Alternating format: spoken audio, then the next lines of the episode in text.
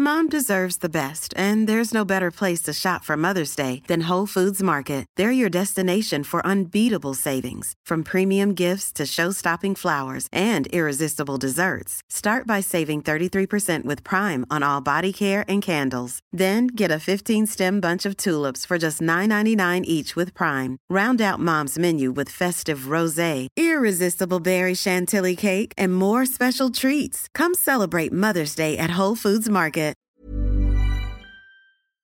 Allsvenska podden, det är tisdag mitt emellan omgångar, vi har ju en midweek-omgång som det kallas snart på gång. Makoto Asara heter jag, sitter här tillsammans med Hugo Månsson och Josip Ladan. Hur är läget med er? Mycket bra tack Det är bra, det är bra. Jag är lite raspig bara men i, i övrigt är det väldigt lugnt Du har väl lite småraspig röst annars också? Ja, li, lite men just idag är det lite extra så att det är, jag vet inte, den som, eh, om någon tycker att den är, den är till välbehag Så får de jättegärna höra av sig så kan jag fortsätta ha den ett, i kommande avsnitt. Påminner lite om Nordman. Nordman? Ja, det, det, den, Svag referens. Den, den, den raspigheten är väl inte riktigt det. Det var länge sedan man hörde något om Nordman. Eh, I alla fall, men eh, du var väl, nej nu ska vi se, nu ska jag inte blanda ihop det men jag tänker vi börjar ju där Alltså bara det senaste som har hänt, tänker Mm. jag Vi har ju ganska mycket att ta av den här helgen också, Malmö-Djurgården, vilken fantastisk fotbollsmatch det var för övrigt eh, Vi kommer ju till det Men jag tänker vi börjar på Friends Arena, vi börjar i AIK IFK Göteborg, vi börjar hos Nabil Bahoui Jajamän vilka minuter han gör och vilka minuter AIK gör i början för att verkligen visa att ja, den där Mjällby-matchen var bara en engångsföreteelse. Nu är vi tillbaka och slåss om guldet på allvar. Definitivt och framförallt vilken icke-insats IFK Göteborg eh, visar upp att de kommer till Stockholm, de kommer till, så, till, eh, till Friends och helt enkelt inte är där eh, under de första i alla fall 15-20 minuterna. Jag tycker att det är i, I den situationen som IFK Göteborg befinner sig i så ska det inte behöva, behövas någon extra motivation från, från varken Star eller de mer rutinerade spelarna utan att det, det ska komma av sig självt när det gäller att, att möta AIK på bortaplan. Och jag, de är helt enkelt inte där och det lilla de visar upp av att de är där så ser det bara ut som att det är 11 individer som springer runt eh, helt och hållet själva. De, det finns ingen Framförallt efter, efter 1-0 och, och 2-0 så finns det ingen tillstymmelse till spel, man försöker liksom inte ens att, att etablera någonting. Man och det lilla liksom initiativ man har lyckas man inte förvalta överhuvudtaget. Eh, såg, Jag var, var på matchen privat och såg, eh, såg flera gånger hur Simon Tern och Marcus Berg skrek på varandra. Hur eh, Oskar Wendt kom, kom fel gång på gång och, och framförallt då vid, vid 3-1 målet där att det är en Det är en aktion som inte är värdig någon som har spelat i Bundesliga så länge och eh, som faktiskt också säger väldigt mycket om, om Blåvitt och, och där de befinner sig. Eh, och att det var liksom de var inte i synk, eh, de var inte liksom intresserade av att överhuvudtaget vilja någonting utan det var mest bara de dök upp och så var det liksom, vi får se lite var vi hamnar. Eh, Och det är liksom, det åt sidan så förvaltar ju AIK det på allra bästa sätt. Och powermovet av att sätta in eh, Nabil Bahoui från, från bänken istället för Stefanelli. Med ett tätt, eh, tätt schema, Kalmar borta i nästa. Eh, så, så visar det bara på vilken dynamik och vilken liksom eh, gruppkänsla det finns i, i AIK-truppen just nu. Att man, det här flowet liksom bara fortsätter och det bara liksom rullar på så eh, jag tror att, att där har man väldigt mycket mer att, att hämta från, från den eh, reserven. Nu var det Bahoui, nästa gång kanske det är någon annan. Men som, som ni säger, första 15, overkliga, eh, overklig kvart. Ja men alltså, det var ju just den pratade om att det som skulle ge IFK Göteborg någon chans är att, ja men de kan gå in och jävlas med topplagen, de kan jävlas med rivalerna på att liksom göra ungefär som de gjorde mot Malmö, göra en bra insats och få med sig tre poäng och liksom störa.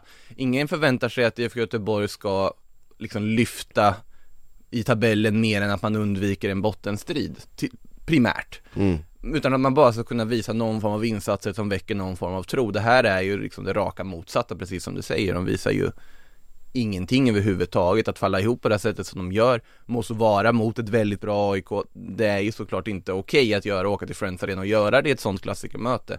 Oskar Wendt var ju den första som sa det också efter liksom att, ja, Alltså det, det är för dåligt av mig, han tog på sig och var liksom helt knäckt efter den här förlusten för han var väl inte med på att en sån här svag insats, att han skulle kunna göra det liksom i en sån match Sen, Ja, han måste ju förstått när han slår den där dåliga liksom bakåtbollen att åh nej just det, Otieno på den här kanten, skit också. Exakt. Då kommer han ju liksom som ett ånglok och springer förbi och nätar. Men 3-1 totalt i AIK alltså i den matchen som eh, då spatserar upp i tabellen och återigen får anses vara en av de hetaste guldkandidaterna, till och med den hetaste eller vad, vad tycker ni?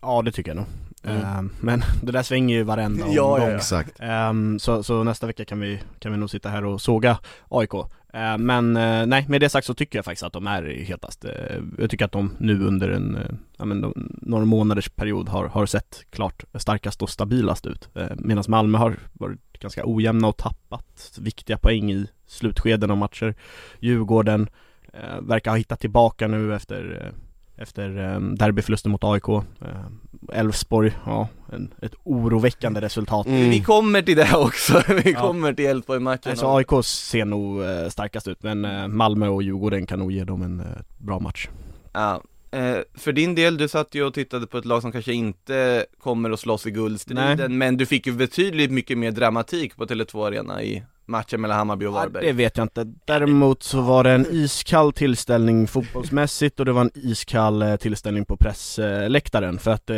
det var fan mig inte varmt på Tele2 Arena och eh, det var inget spel som värmde heller utan det var två ganska tekniskt svaga lag med, som med risk att det här blir lite för liksom fackinternt här, så är ju Tele2 Arena den mest felbyggda arenan för, Ja. alltså journalister. Oh ja. Är det, är det sol, då, då känns det som man sitter på Marbellas eh, strand och blir Marbellas strand är skonsammare än vad Ja. eh, Djurgården-Häcken för några år sedan Ja, man satt Det är som att Tele2 liksom lyfter upp en mot solen Så att den liksom, alltså Tele2 Arenas pressläktare lyfter upp en för att sä- sätta en i något perfekt eh, Ja, den ligger i perfekt solläge, det är där man vill ha en balkong. Exakt. Men eh, för internt, eh, tror jag eh, vi, vi ska verkligen inte gnälla utan vi är privilegierade som får gå på, på fotboll eh, Oavsett, eh, ma- matchen i sig värmde inte alls. Eh, Hammarby gör en ganska dålig första halvlek. Varberg är bättre egentligen i så här 25, första 25 minuterna och håller bollen och Hammarby blir stundtals utbuade eh, För att Varberg är inte ett lag som ens vill driva matchen. Men Hammarby får liksom ligga och kontra i första 25 minuterna. Sen så gör de ett mål som inte heller ska, eh, Hammarby alltså. Eh, Amo gör ett mål som inte ska godkännas. Ehm, Och ja, du, du, när du pratar om eh, dramatik där så, så Det var ju att såklart, på det var ju domare. såklart målet jag syftar på, det som eh, sker i slutet av första halvlek när Akin Kumiamo kommer in ganska högt med den där foten i duellen Och dessutom eh, genom den, det övertrampet eller den, den stämplingen dessutom eh, spelar fram till Selmani som är tre meter offside Exakt, och det är ju det som gör att det finns inte någon form av out för att döma ett godkänt mål. Nej. För antingen så har Amo träffat boll, då kan man diskutera, man kan diskutera att det är farligt spel oavsett, antingen har han träffat boll, om han har träffat boll så har han passat en tre meters offside stående Astrid Selmani. Mm. Om han inte har passat en tre meters offside stående Astrid Selmani, ja då har han träffat med sina dobbar i foten på Joakim Linner istället, och då är det ganska klar frispark. Så att man, men det var på något sätt både förvånande och befriande att se det fullkomliga raseriet hos Varberg Och, och efteråt. framförallt Stojan Lukic. Jösses var han arg? Alltså mm, sån eh, vrede har jag inte sett i mixade zonen eh, någonsin ska jag säga det var, han, han riktade ju all sin ilska mot eh, just eh, domare Kristoffer Karlsson också som Varberg, hela Varberg är egentligen väldigt upprörda med just honom som ska ha gjort, ha dömt eh, flera misstag i deras matcher genomgående. Man hittar alltid fler misstag i andra matcher så fort det är någon domare som har gjort någonting, det är alltid den klassiska. Men det här har hänt förr med den här domaren, Sen, Mm. ja, men Ja, det här i, i det här sammanhanget absolut, det Mm. förstår man il Ja, Jocke Persson på presskonferensen döljde väl inte direkt vad han tyckte om eh, domslutet som blev lite matchavgörande heller Nej men samtidigt så fick man ju dra det ur honom, han var ju väldigt kryps, passivt aggressiv eller kryptisk eh, För jag frågade, han sa att vi, vi har en superstjärna som vanligt idag eh, Och då, då tänkte jag så här, ja, men menar han domaren eller är det Akikumi Amo som för övrigt gjorde en väldigt bra match? Så då frågade jag det och han sa, jag, jag tror du kan lista ut vem det är Så jag, ja, men Amo eller domaren? Då, då skrattade han bara fnös lite eh, åt mig, så jag bara, vill, vill du förtydliga vem det gäller?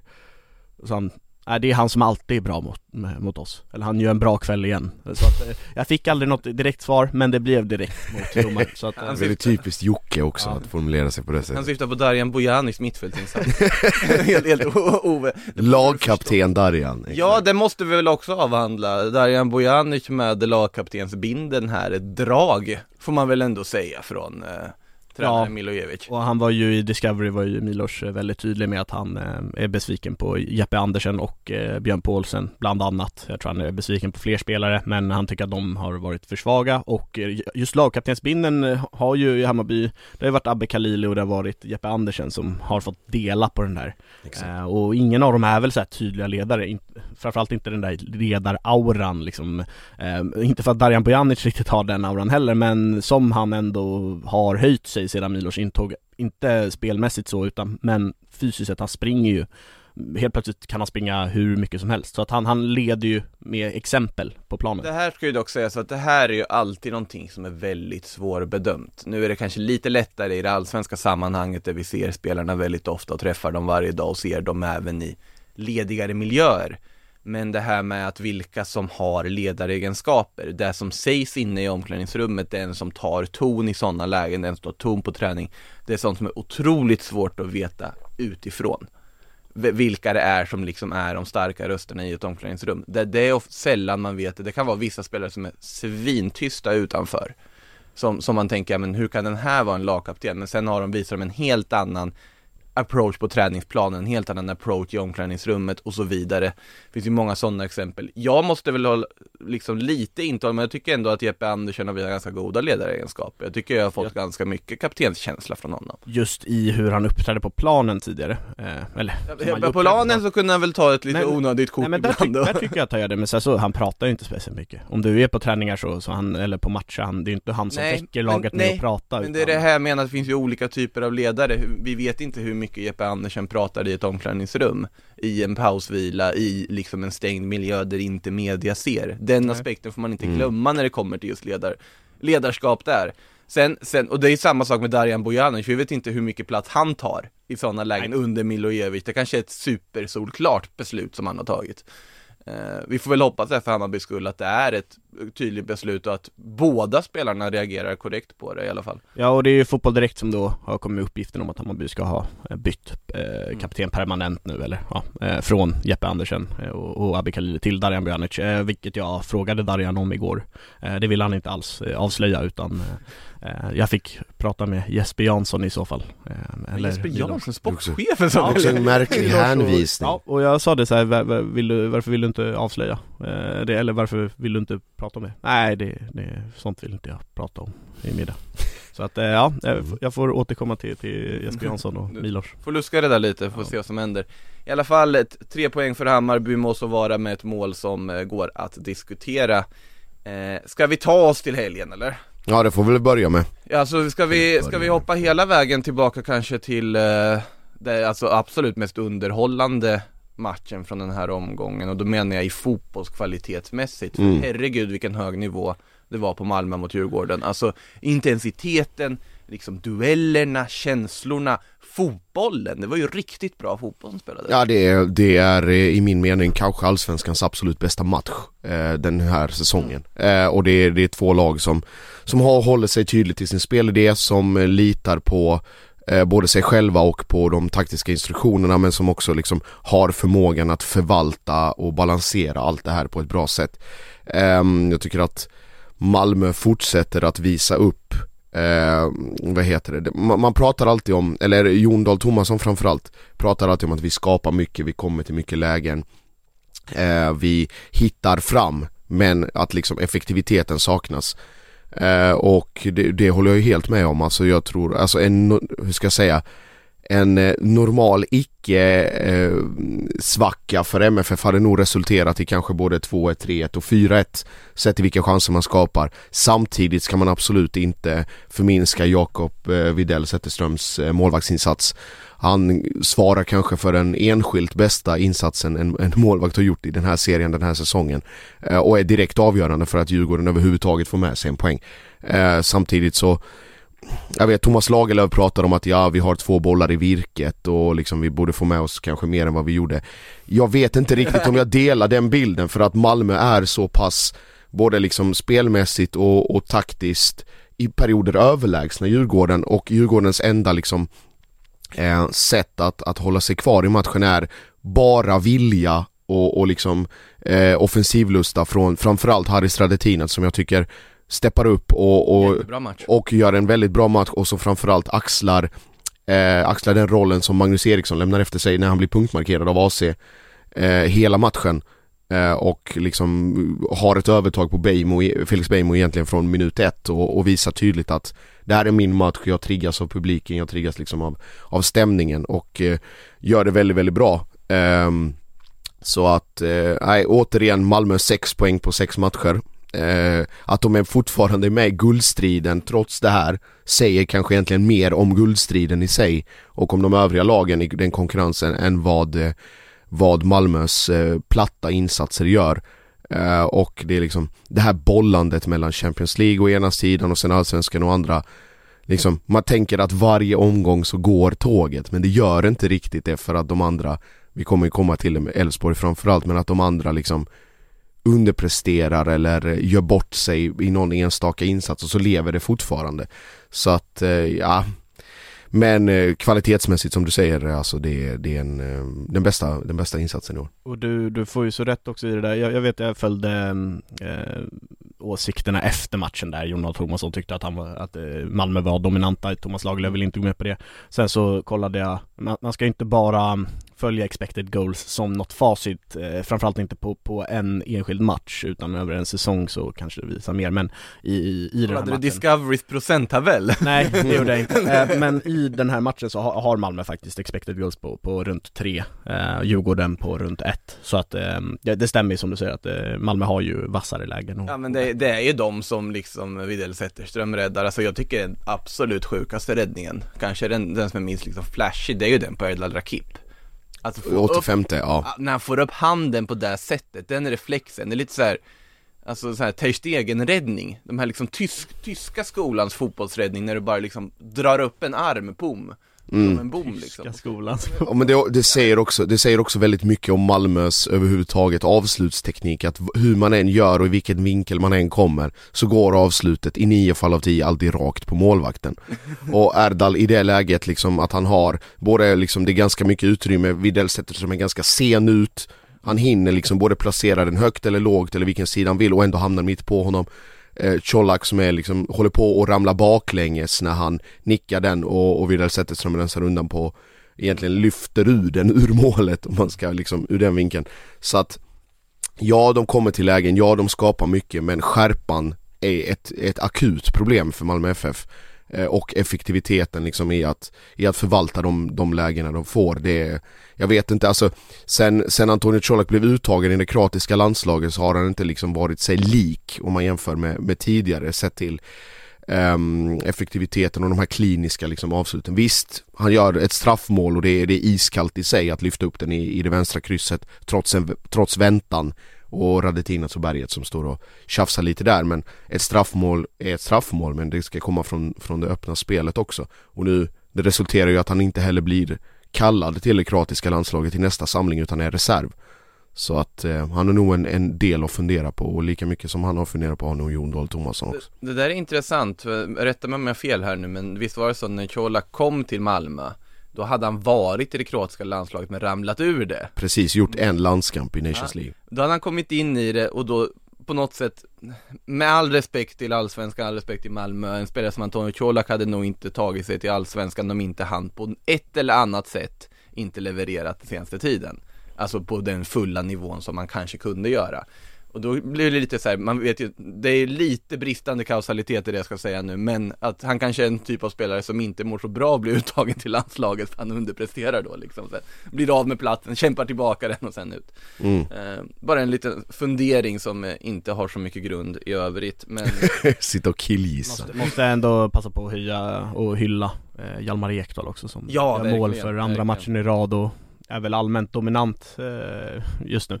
Vilket alla inte kunde spå eh, när, när de, de värvade honom från eh, Hammarby som har gjort en allsvensk säsong i Sirius innan.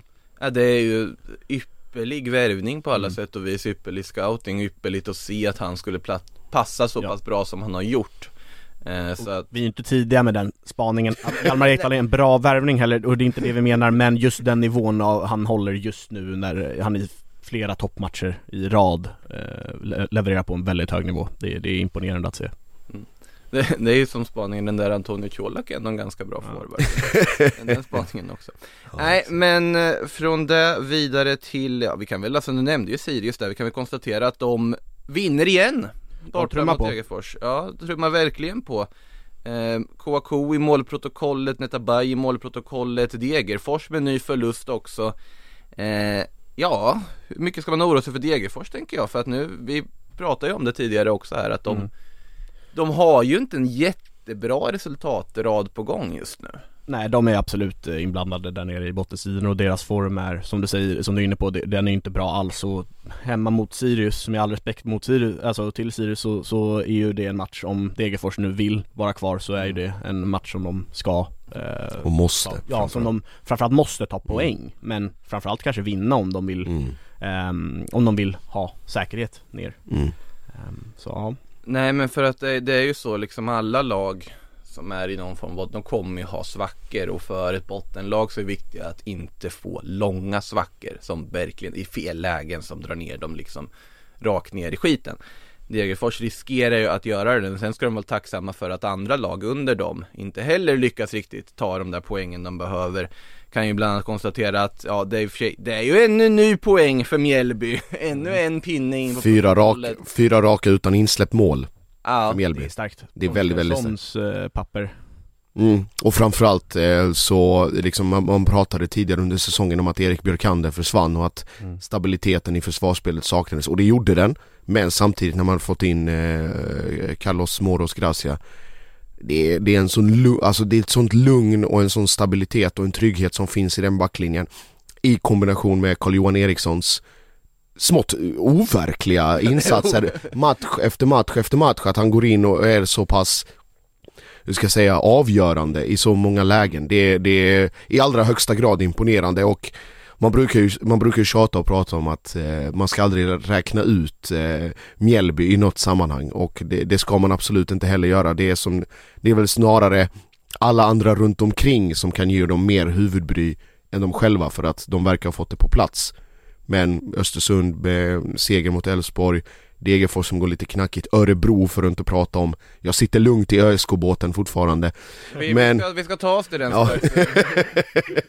Vi kommer dit, vi kommer dit. Nej men Det är inte lugnt jag sitter väldigt lugnt. Nej men eh, Mjällby som sagt, de, de, har, de har fått grejerna på plats väldigt fort eh, och det är också att man återgår till ett, ett tidigare framgångsrecept och liksom att man återgår till, till tryggheten i Anders Torstensson som kan klubben utan och innan, som är liksom är Mjällby på ett, på ett liksom väldigt självklart och tydligt sätt och att man liksom går tillbaka till, till grunderna och till och med som jag tycker är anmärkningsvärt petar Joel Nilsson som kanske har varit en av de mest kreativa eh, spelarna sett offensivt och slänger in Viktor Gustafsson på en kant som är liksom en eh, kanske definitionen av destruktiv innermittfältare som bara ska städa. Men liksom nöd, eh, liksom situationen kräver den typen av lösningar och så länge det funkar så, så är det ju liksom absolut eh, legitimt att, att använda eh, den spelaren på den positionen också. Sen, sen tycker jag de har gjort väldigt kloka så här, sommarlån alltså. alltså plocka in Amin Sarr.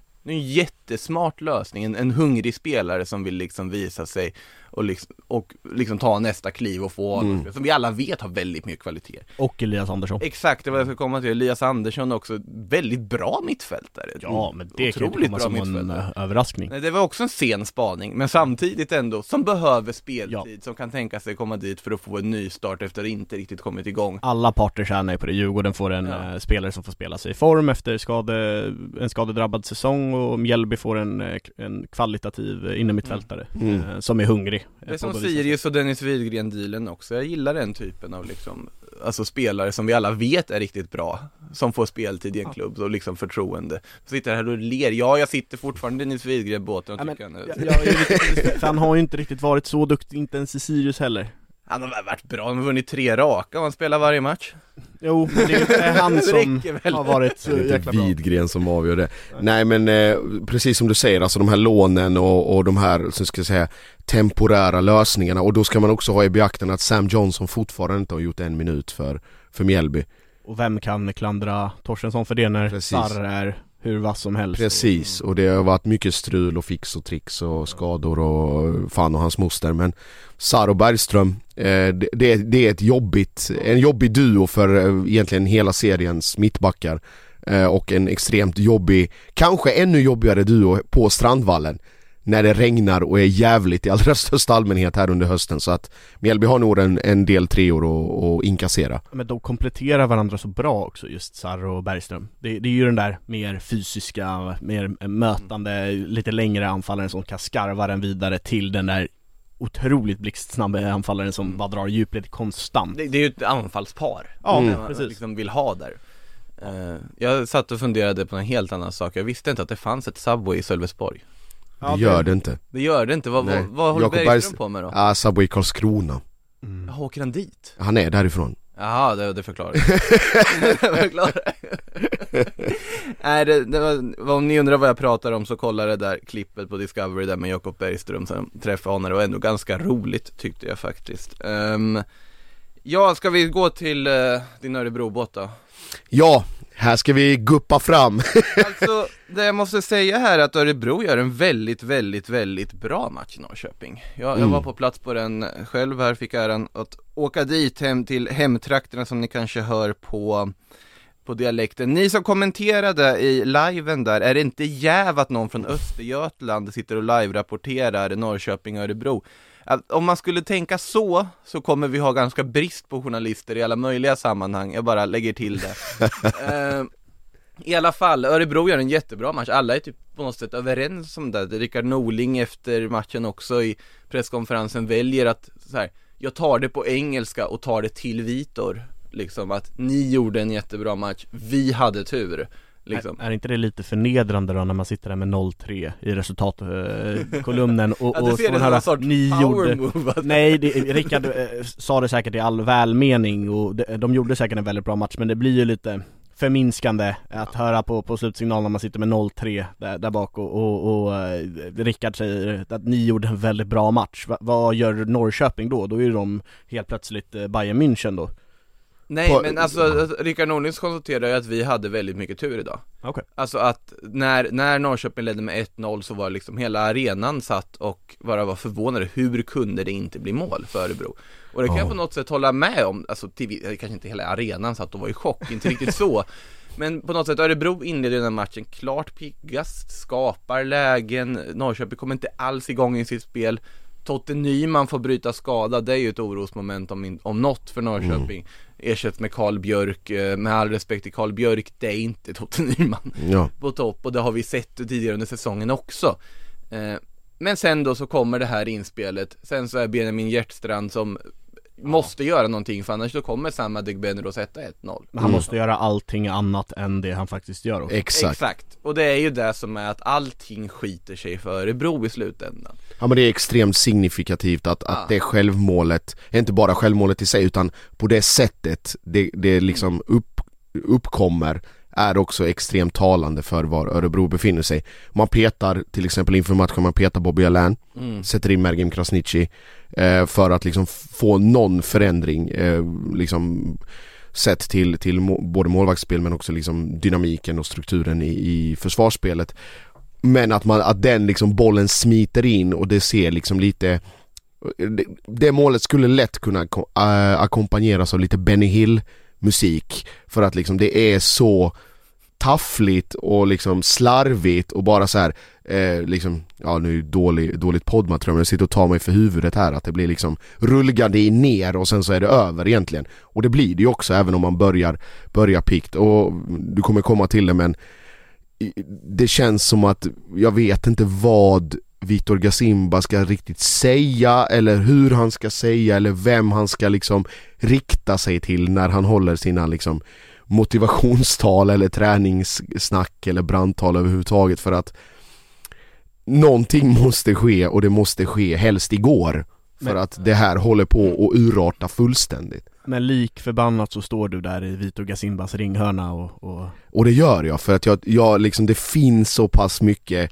kvalitet, det finns så mycket skicklighet och det finns så pass mycket liksom hur ska jag säga, folk, folk och spelare som brinner så mycket för Örebro som, som de gör i den truppen och att, att det ska ske, att liksom hela situationen utvecklar sig på det sättet det gör, det är liksom, det är ovärdigt på, på så många sätt men likväl tror jag att med, eh, när vi sammanfattar 30 omgångar så, så står de där eventuellt på en kvalplats men att ut åker de nog inte, det finns, Degerfors ur då? ja men Får sina poäng? Mjällby tar sina poäng och det är, det är liksom så som formen fortsätter så ska nu Örebro mest vara glada att rivalen Degerfors ser ut som, som den Mom deserves the best, and there's no better place to shop for Mother's Day than Whole Foods Market. They're your destination for unbeatable savings, from premium gifts to show-stopping flowers and irresistible desserts. Start by saving 33% with Prime on all body care and candles. Then get a 15-stem bunch of tulips for just $9.99 each with Prime. Round out Mom's menu with festive rosé, irresistible berry chantilly cake, and more special treats. Come celebrate Mother's Day at Whole Foods Market. Gör också. Och ett annat lag, Halmstad, som eh, vi har ju prisat, som jag har prisat mycket eh, Och väldigt många andra. Eh, De har ju en väldigt usel trend nu. Tre raka förluster och ligger, ligger bara två poäng före Degerfors bland annat. Ja de ska, de ska ju inte heller känna sig säkra, vi kan väl, ja, vi, vi kan vi, konst, vi, vi kommer hylla Kalmar om, om en stund här också. Men vill inte helt släppa Örebro än, alltså det Grejen är att, alltså, som sagt, de har ju sin tur, de satsade ju också under den här sommaren att plocka in Gilo Hamad och plocka in Nair Besara och så vidare Men samtidigt är det ju spelare som inte direkt ha, är i liksom tipptoppform.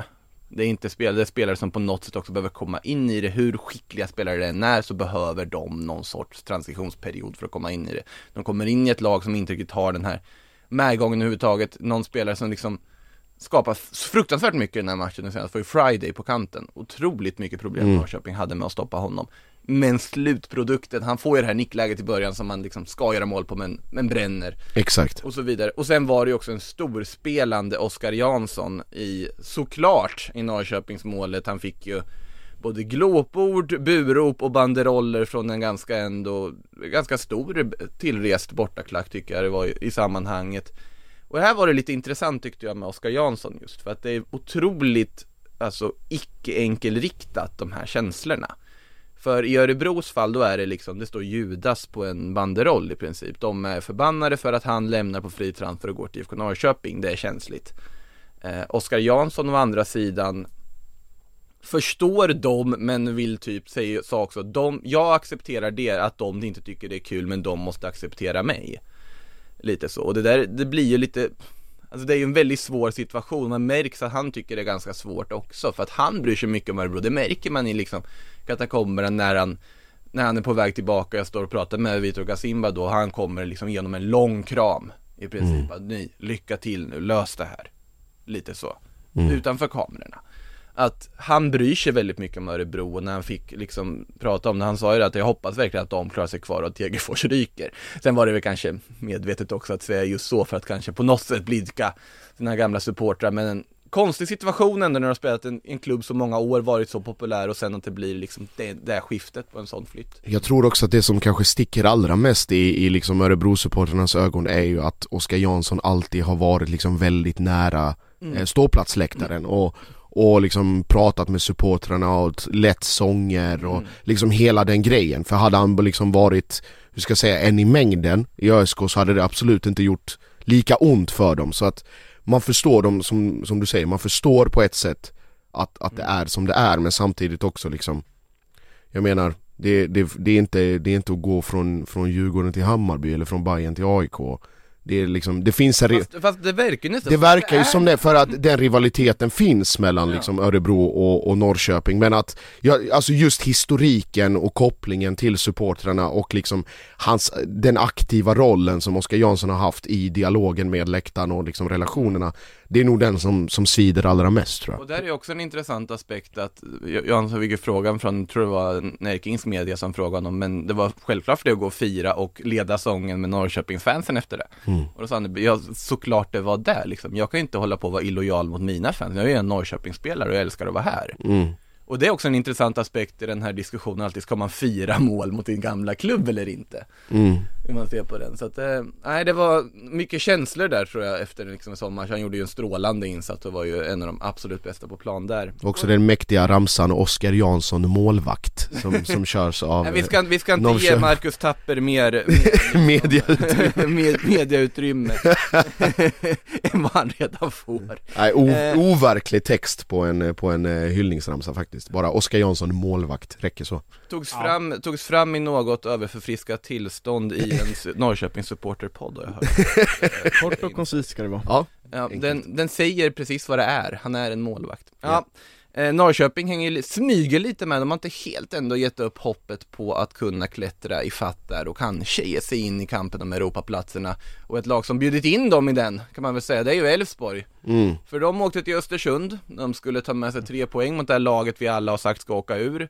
Och sen så möter de Blair Turgott Ja, de ger först Blair Turgott ett 1-0 mål kan man väl säga, Verk, verkligen ger bort och sen så gör ju Blair Turgott eh, Ja, han, han tog ju 2-0 målet om vi säger så, Her, herrejösses vilket avslut det var. Ja det är lätt en kandidat till, till år- årets mål men det är också där är, där är det ju liksom bara självförtroende som, som skiner igenom att Okej jag har fått 1-0 serverat till mig, ja vad fan jag kan väl dra den från 40 meter, det är inga konstigheter överhuvudtaget. Vänder upp på det sättet också, liksom tar bollen, driver, vänder upp och äh, vi kör. Ja och bara dammar iväg den och den sitter ju helt otagbart för, för Tim Rönning och där är, där är det rullgardin ner för, för Elfsborg. Och det är också eh, tajmingen i, eh, jag gjorde en lång intervju med Jimmy Tillin som Där rubriken var 'Jag tror på att bara ha en plan A' Verkligen syntes igenom. Faktiskt, faktiskt. För att där har, alltså Östersund skåpar fullständigt ut Elfsborg i den, i den första halvleken. Och då, visserligen har Elfsborg ganska bra läge att, att kvittera direkt efter eh, och där Ali Keita gör en, en monsterräddning med tåspetsen på Simon Olssons avslut eh, efter att Östersund har gjort 1-0 men de, de är helt enkelt inte där och det säger också Johan Larsson i intervjun efteråt att det är, en- det är en platt insats och eh, det, är liksom, det, det är inte okej att, att komma hit och bara tro att, att det ska lösa sig av sig självt. Vi skrev ju bland annat om Östersunds krisdrag av att måla om omklädningsrummet i klubbens färger inför matchen och det verkar ju jättefäkt. Ja. Så det är rött och svart och numera och gråa skåpluckor med spelarnas namn och Per-Joar Hansen pratade om att eh, jag hoppas att det här eh, förbättrar arbetsmiljön för spelarna och att de ska tycka om och tycka mer om att komma hit för att det var ingenting som talade för att det här var Östersunds FKs omklädningsrum innan, jag, innan vi gjorde detta. Så eh, i de mest desperata av tider så ska man kanske inte underskatta den här typen av, av punktinsatser som man valde att kalla det. Så, eh, nej men eh, stark, starkt av Östersund, inte bara liksom att, att få med sig 3-1 men även att, att göra det på det sättet man gör. Det är liksom, om det är en kortsiktseffekt med Per-Johan Hansens liksom ledarskap och vad det har kommit in och och vad det innebär börjar inte, Men det- börjar inte skitbra mot Sirius till exempel men att man liksom på hemmaplan i alla fall får med sig någon form av, av Men resultat. det ligger ju mycket i det att liksom där man, anledningen vi har räknat bort Östersund är ju på något sätt att de bara har efter liksom alla skandaler och allting så har de ju varit i någon sorts liksom periferi bara. De har liksom hängt med på resan utan att någon riktigt har brytt sig om vad de håller på med. De, de anställer en, en tränarnamn tidigare som man inte riktigt förväntade sig att de skulle anställa. Vi, ni kanske har läst eh, den, den stora granskningen vi gjorde på Sportbladet här om, om just Östersund och deras träningsmetoder som var ganska intressant. Eh, de, de, har, de har sysslat med allt möjligt där borta men ingen har riktigt så här brytt sig längre ner i landet egentligen. Och sen, så nu, så då är det ju helt rätt drag att vi måste ju få med folket här. För att det som var Östersunds också styrka under den här framgångstiden, det var ju att de hade ju verkligen hela stan runt sig, det var ju stadens lag. De älskade ju det här laget och de var inblandade i så mycket runt om och så vidare och allting, där Graham Potter satte den liksom. De behöver ju få upp den känslan igen, att liksom bygga upp. Nu, nu får de som är borta i Östersund rätta mig om jag har fel här. Det kanske är så att den känslan har funnits även under den här tiden. Att man inte hamnar i ett alltför huvudstadscentrerat eh, liksom approach till det här nu här. Men i alla fall känslan jag har härifrån att den känslan behöver byggas upp och att man kanske är på väg att lyckas göra det med att bara måla ett omklädningsrum på jämnt kraft. Sen det jag fastnar för i den här matchen det är ju det att Alltså serie trean, Åker du gästar eh, Tabelljumbon eh, tabelljumbo som är i en fruktansvärt svag form Man Eh, blir ju ändå glad. och Elfsborg som är i en eh, jättebra form, Mm. mm. ett allt tillsammans med AIK och seriens eh, formstarkaste lag inför den här matchen Och Elfsborg som dessutom är så, ja, men de är ju så symboliserade av just det här att vi, vi Oavsett vilka vi möter så kommer vi, eh, vi kommer ställa ut eh, vårt lag precis på, på samma sätt, vi kommer arbeta så jäkla hårt under hela matchen och, och vi kommer göra jobbet hela tiden. Det, det ska liksom inte spela någon roll vad motståndaren än heter.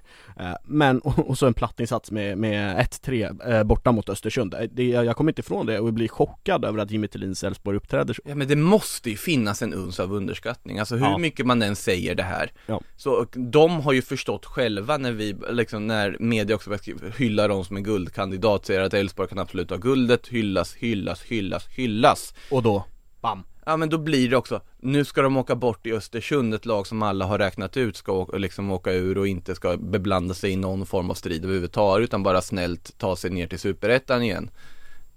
Och åka upp dit, såklart det smyger in viss liksom övertro Vi ska bara göra vår grej och vinna Ja men det är det Och det jag reagerar på. Ja men det är det jag reagerar på för Elfsborg har inte varit det laget tidigare. Under två säsonger nu har de, har, har de inte varit det laget som Exakt. flyger iväg utan de, Nej, det- men det under- krävdes att de skulle åka och möta Östersund som guldkandidat för att Ja. de skulle göra det, för att det kan hända alla liksom Ja men det kanske blir en vecka eh, klocka för dem nu.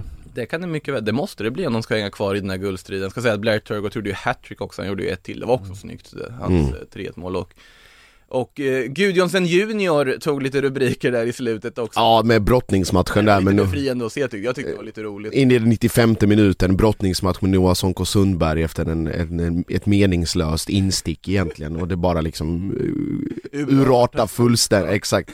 Ja, Nej men det är, som du säger, uppfriskande att, att det betyder så mycket även i den 95 minuten och att matchen är liksom död Så sen om det är, om det är värt ett, ett rött kort, det- ja Såklart inte. Nej absolut inte men samtidigt liksom det, det visar ändå på att man, man bryr sig någonstans så att man liksom vill visa upp sig och, och att man liksom inte lägger sig platt trots att, att resultatet har sprungit iväg. Men Som du säger Hugo, alltså väckarklocka deluxe och nu superchans till revansch när man eh, möter MFF på, på hemmaplan i nästa omgång. Utan en ytterligare en hetsporre utan Anders Christiansen för, eh, för andra gången nu som dels efter stolincidenten blev avstängd och sen mot Djurgården sattes helt ur balans och drog på sig en eh, mycket onödig varning eh, sett till, till hans Han kunde ju dragit på sig någonting. Ett rött också, ja det var absolut möjligheter till det. Eh, och missar då, missar då Elfsborg borta som är en erkänt eh, svår eh, bortamatch för, för alla lag i serien. Så att Innan, den blir spännande. innan vi tar oss till just liksom det som komma skall, för det är det också, vi har ju faktiskt en mid, midweek-omgång som stundar här nu, när som eh, Så ska vi också konstatera att Kalmar vann, Ja, sagt och de fortsätter trumma på och de är ju bra och det är inte De många lag. Ja men det, de är ju det, det går inte att komma ifrån. Sen så hur bra de är, ja nej, jag, jag vill inte slå på stora trumman och mena på att de är en eh, toppstridskandidat riktigt. Eh, för jag tycker de fortsatt är lite för ojämna eh, och begränsade. Eh, men eh, att åka ner till Örjansvall och vinna med 1-0, det, det är faktiskt inte många lag som gör det. Eh, framför, men de kommer väl kanske i rätt tid då, när Halmstad är i en, en svacka. Eh, så, Men, men de, de gör det, de åker till Örjansvall och tar tre poäng Det är ju, det är ju ett ställe som är svårt att åka till och ta tre poäng Mm. Det är extremt svårt. Ja, och det är inte liksom Det är ingen så här, alltså offensivt fyrverkeri alla mot Degerfors Nej, nej, nej. Det är en liksom stabil 1-0-seger och oavsett vart de hamnar i den här tabellen Så kan vi ju konstatera att Alltså det, det finns så mycket positivt att ta med Det finns en framåtanda som inte har funnits i den där föreningen på väldigt länge just nu Men Bara- fra, framförallt en sån sak att Isak Jansson fortsätter att ta kliv. Ehm, Ja men det är ju en av de här spelarna, alltså alla de här egna, Ja. egna talanger man sätter, men här finns det potential, varför kan man inte liksom släppa lös den ordentligt? Och det har ju ändå gjorts här nu. Ja men det är väl han och Carl Gustafsson. Mm. Framförallt det är ju de två som är eh, väldigt intressant och, och borde ligga på, på väldigt många storklubbar, eh, svenska storklubbars eh, önskelistor. Mm, det var ju snack om Kalle Gustafsson till Bayern. Ja, bland annat. Och Isak Jansson, det, det vore konstigt om inte han var eh, av intresse för många klubbar här. Mm, Vidhåller fortfarande att Oliver Berg är eh, årets spelare Ja, den... Årets spelare, bara årets Spelare, värv. Årets spelare sett till förutsättningar men årets värvning, eh, tveklöst Eh, fortfarande årets värv, ja det är ju samma Degbenro som är där Ja. och petar lite Ja. också Han utökar ju sin skytteligaledning Ja. här nu också Ja, men det är, är overkligt hur, vilken jämn eh, nivå han håller hela tiden. Att han alltid Ja. är, lyckas peta in bollar och är bra i spelet också. Ja, nej, strålande eh, rekrytering där. Måste bara nämna innan vi lämnar Kalmar att jag, jag är bara så glad att Lukas Hägg Johansson är bra igen. Alltså så här, det, han var ju en sån otroligt lovande målvakt, spännande målvakt. Jag vet när, när det var diskussioner där kring vem Norrköping skulle ersätta Mm. Isak Pettersson med. Mm. Då kändes, där och då kändes liksom Hägg Johansson är ett kanonval. Sen dök ju såklart Oskar Jansson var ett superval där också. Mm. Men sen så har ju liksom, han tappade ju lite förra säsongen där, var lite småpetad ibland och så vidare. Ska vara glad att han får, vi fick vara kvar på planen eh, mot Halmstad efter den eh, lilla utflykten där. Jo, naturligtvis, Ja. men i övrigt bra också. Ja. det hör till för en målvakt att ligga lite på on the edge ibland. På tal om Isak Pettersson, där har vi ett dokument. Där har vi en sån här, vad fan var det som hände? Till Toulouse. Ja, Mm. Han har inte fått speltiden. Han... överhuvudtaget. Nej, det, det är synd för det är en otroligt spännande, Ja, duktig ja, målvakt. ja, att han inte riktigt fått Fått utväxlingar man har hoppats på kanske i Toulouse där. Han är väl en av de som eh, målvakter som drar mest skada av sin längd Även fast det egentligen inte spelar speciellt stor roll alls eh, För att Fast- han är fast- ju jättebra linjemålvakt, han är jättebra på, på Längden spelar inte speciellt stor roll Ja. men jag kan tänka mig ute internationellt att där går de väl också på, på längdmått vad det står i ditt Och pass det är väldigt tråkigt för hela den här Isak Pettersson är för kort debatten som Mm. pågick under hela tiden han var Exakt. i Norrköping Den tystades ju av att han vann årets mål Ja, ja. två år i rad. Ja, han var ju, han var ju hur bra som helst så att det, Ja. det gör ju inget faktiskt men jag kan tänka mig att andra internationella klubbar tittar Mm. Ja, Fast alltså man vill väl ha, ja i och för sig, alla försöker ju köpa lång, långa målvakter nu Tänker jag i och för sig också Ja. eh, Patrik Syk är en sån som ogillar korta målvakter för övrigt, det kan, det kan jag meddela eh, Vidare då till eh, stundande omgång och då kan jag smyga med en liten lyssnarfråga tänker jag här för att den refererar faktiskt till det som komma skall här eh, Som väntar nämligen från eh, en gammal NT-kollega David Ivung som frågar varför har Peking bara en seger på senaste sex matcherna mot Sirius?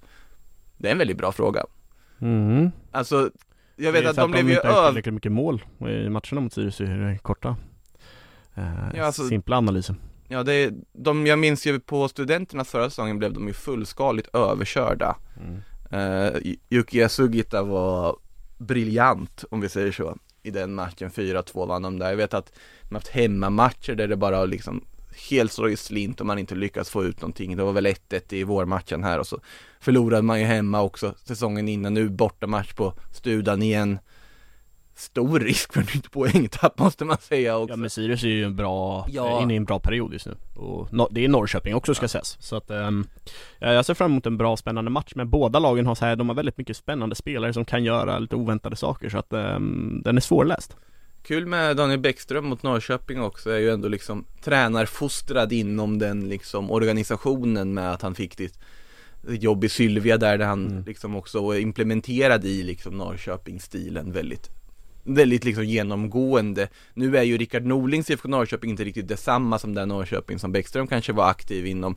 Men likväl, det är ju någon som har fullkomlig koll på vad det är för lag han ska möta om inte annat. Så det ska bli otroligt spännande. Men äh, någon bra svar på den frågan det, det har vi inte. Eh, Karl-Oskar frågar, sett till spelschema, form och så vidare, vem vinner guldet? Ja vi sa väl att AIK är ju en ganska stark kandidat. Jag säger ju dock så här att jag sa ju Malmö FF inför säsongen och jag ser faktiskt inte någon anledning att ändra det här tipset än för de är ju ändå med där. För att alltså, så här långt kan inte liksom deras formsvacka pågå. Ja visst har de Champions League-spelet att tänka på, men jag tror snarare att det kan bli en liksom extra motivationsfaktor. Så Mitt tips just nu, ändå Malmö FF, det finns ingen anledning att ändra på det. Ja jag säger AIK faktiskt. AIK, AIK, MFF Nej, jag, nej jag, jag vidhåller också eh, Malmö FF. Ja du gör det? Ja, jag är helt inne på din, din eh, tråd där om att det kan inte pågå för evigt och att man, eh, liksom som vi pratade om innan, man har trots allt som har hänt och trots det här liksom extremt skrala eh, poängsamlandet så, så är man med på grund av att de andra också dippar. Så att det kommer väl nog eh, jag tror att det kommer utkristallisera sig efter nästa Champions League-match att om Malmö överhuvudtaget har någonting att hämta mer i det gruppspelet och att man där, därefter bara riktar, riktar fokus på det som är viktigt. Vi vet ju, vet ju till exempel hur det blev när eh, eh Djurgården vann guldet. Att Malmö f- förstod att okej, nu, är det, nu är det dags att vakna lite grann. Eh, och liksom levde in i sista omgången med SM-guldet där. Så att eh, de är, det, det är en för, liksom det finns för mycket, för mycket kvalitet där för att de ska schabbla bort det Alltså med tanke på hur många omgångar som är kvar Men nu ligger det inte i deras händer heller, alltså så de schabblar inte bort någonting utan de måste jaga och det Ja, Jag kan ju Ja, också det ju, det är såklart också läsa 11 matcher kvar. Ja, ja Ja. absolut. Ja, det är inte så att jag sitter och säger att det är, det är AIKs guld att förlora nu Mm. Utan det, jag ser att både Malmö, AIK och Djurgården har eh, delvis även Elfsborg men, men ja De tre, framförallt de tre lagen har alla i stort sett lika goda möjligheter att vinna guldet Men jag tycker att det finns, du, du pratar om kvaliteten, ja Mm. AIK har också framförallt en extremt hög lägstanivå och jag ser inte dem de blir snarare bara bättre i stora matcher Mm. Och nu verkar de dessutom, förutom Mjällby då, så, så verkar de bara rulla på och ta seger efter seger och sen så har, förlåt att jag avbryter, sen har AIK också ett derby mot Djurgården kvar och Malmö på bortaplan och i Mal- där ska man inte underskatta statistiken och årtalen att Malmö, eller ja. AIK har ju inte vunnit i Malmö sedan 1996 så att Mm. det är nu, spelar nog in Då är det väl del på tiden nu. Exakt Exakt, om inte när nu Men det skulle, det skulle samtidigt förvåna mig, alltså inte ett dugg förvåna mig om Degerfors vinner med 3-0 liksom när de möter, möter AIK hemma liksom. Jo, det Man, man, man, vet ju in, ja, men man vet ju ingenting av vad som pågår i den här serien stundtals så att, och det är just därför vi har den här guldstriden vi har. Med det sagt så jag kommer ha all anledning att revidera min eh, grundtips ifall Elfsborg nu skulle liksom revanschera sig här mot Malmö för då blir ju avståndet ganska långt ändå. Mm. mm. Eh, I övrigt har, har vi att vänta Djurgården, just Degerfors nämnde jag, Djurgården ska möta dem hemma här nu. Inget kul schema för Degerfors att ha Nej, Djurgården, AIK som väntar sen eh, erkänt starka Varberg på bortaplan Mm. där Ja den är otäck på hösten Framförallt åka till Varberg och spela, uff. En kall oktoberkväll i Varberg, kanske med fulla läktare då, det är ju efter restriktionerna har släppt. Exakt. eh, Ja, Sveriges Stoke. Malmö nämnde vi, ja just det, Örebro, Östersund på tal om otäck Au, där snackar, det är ångesten osar ända in i rummet här Där vi sitter och, och spelar in alltså, det, Fy fasen vilken, eh, vilket mörker för, för båda lagen Men det var som, alltså jag skulle säga, alltså momentumet ligger på Östersunds sida på att de får den här segern och ska in och de inte har något att förlora egentligen på så vis. mm. Att nu kör vi bara. Och jag tror, jag tror att hade det varit omvända förhållanden, vill säga att Östersund är hemmalag Så tror jag att de hade vunnit den här matchen ganska enkelt Nu, nu är man liksom, nu ska man ändå åka till Örebro och med all den press och stress och, och frustration som finns i, i klubben så tror jag på att det här kan bli ganska, ganska ful tillställning om jag ska vara helt ärlig. Det finns mycket temperament och, och ilska att, Det gäller ju bara att det inte blir liksom ful på det viset att man tar ett rött kort i minut 20. Nasi, göra en, en Nasiro Moro och åka på Exakt, tre det- matcher. Det hade ju inte varit så bra kanske för dem. Det hade ju varit också talande för Örebros säsong om de skulle få den. Eller som Vitor Gasimba beskrev det, all this shit som vi alltid får emot oss i alla matcher om det så är stolpträffar, bortdömda mål eller eh, självmål eller röda kort eller vad det nu är för någonting.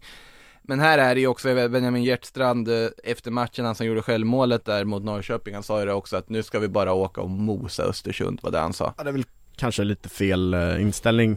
Jag förstår att de ska vinna men att åka och mosa Östersund när man läcker som ett såll bakåt och knappt gör ett mål framåt. Jag menar det, det kan väl vara bra att bara, Ja, nu men ska det- vi är åka och bara vadå, ta Vad en ska de ha för inställning? Nu ska, vi, nu ska vi liksom klappa om Östersund och liksom vinna med ungefär uddamålet Nej men att, ba, vi ska bara åka dit och ta en seger Vi ska bara åka hem och ta en seger mot eh, Östersund. För att det, det är liksom Men nej- mosa. Det- ah, jag, jag håller inte med dig där. Okej. Alltså jag känner att det är väl just där de behöver är väl Jag behöver jag men det är väl lite fel inställning att förvänta sig en Nej, inte för, ja, men, ja men att ha den inställningen, vi ska gå in och liksom bara dominera den här Ja, matchen. okej. Det Där är kan väl vi rätt sträcka oss, ja. inställning Tycker jag, snarare än vi, vi ska ångestdrabbat försöka att Det- kämpa till oss en 1-0 seger Om de går in med den inställningen, då kommer de inte lyckas. Nej. Så att eh, där håller jag väl inte helt med, men jag förstår vad du menar. Det, Mm. det är svårt att tänka sig att de kommer lyckas mosa, men inställningen måste ju vara att mosa på så vis. Eh, Mjällby-Halmstad där, ja får se hur det går med Halmstad där, de ser om Mjällby också kan göra lite mål framåt.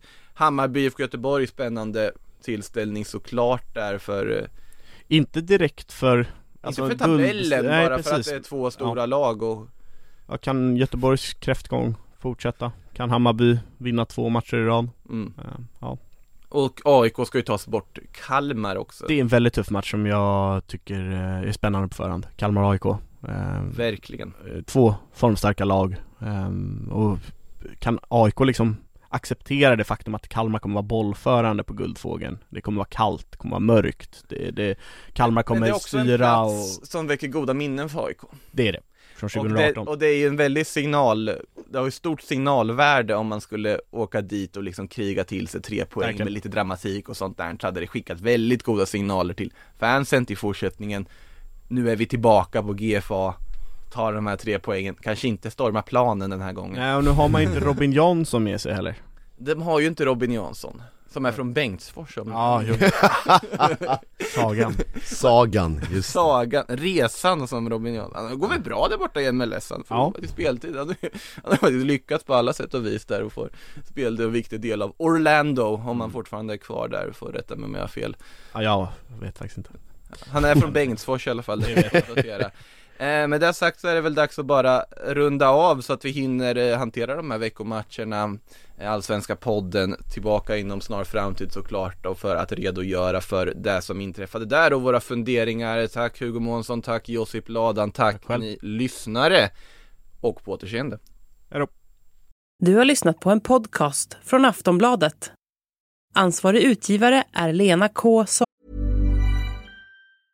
Mom deserves the best, and there's no better place to shop for Mother's Day than Whole Foods Market. They're your destination for unbeatable savings, from premium gifts to show-stopping flowers and irresistible desserts. Start by saving 33% with Prime on all body care and candles. Then get a 15-stem bunch of tulips for just $9.99 each with Prime. Round out Mom's menu with festive rosé, irresistible berry chantilly cake, and more special treats. Come celebrate Mother's Day at Whole Foods Market.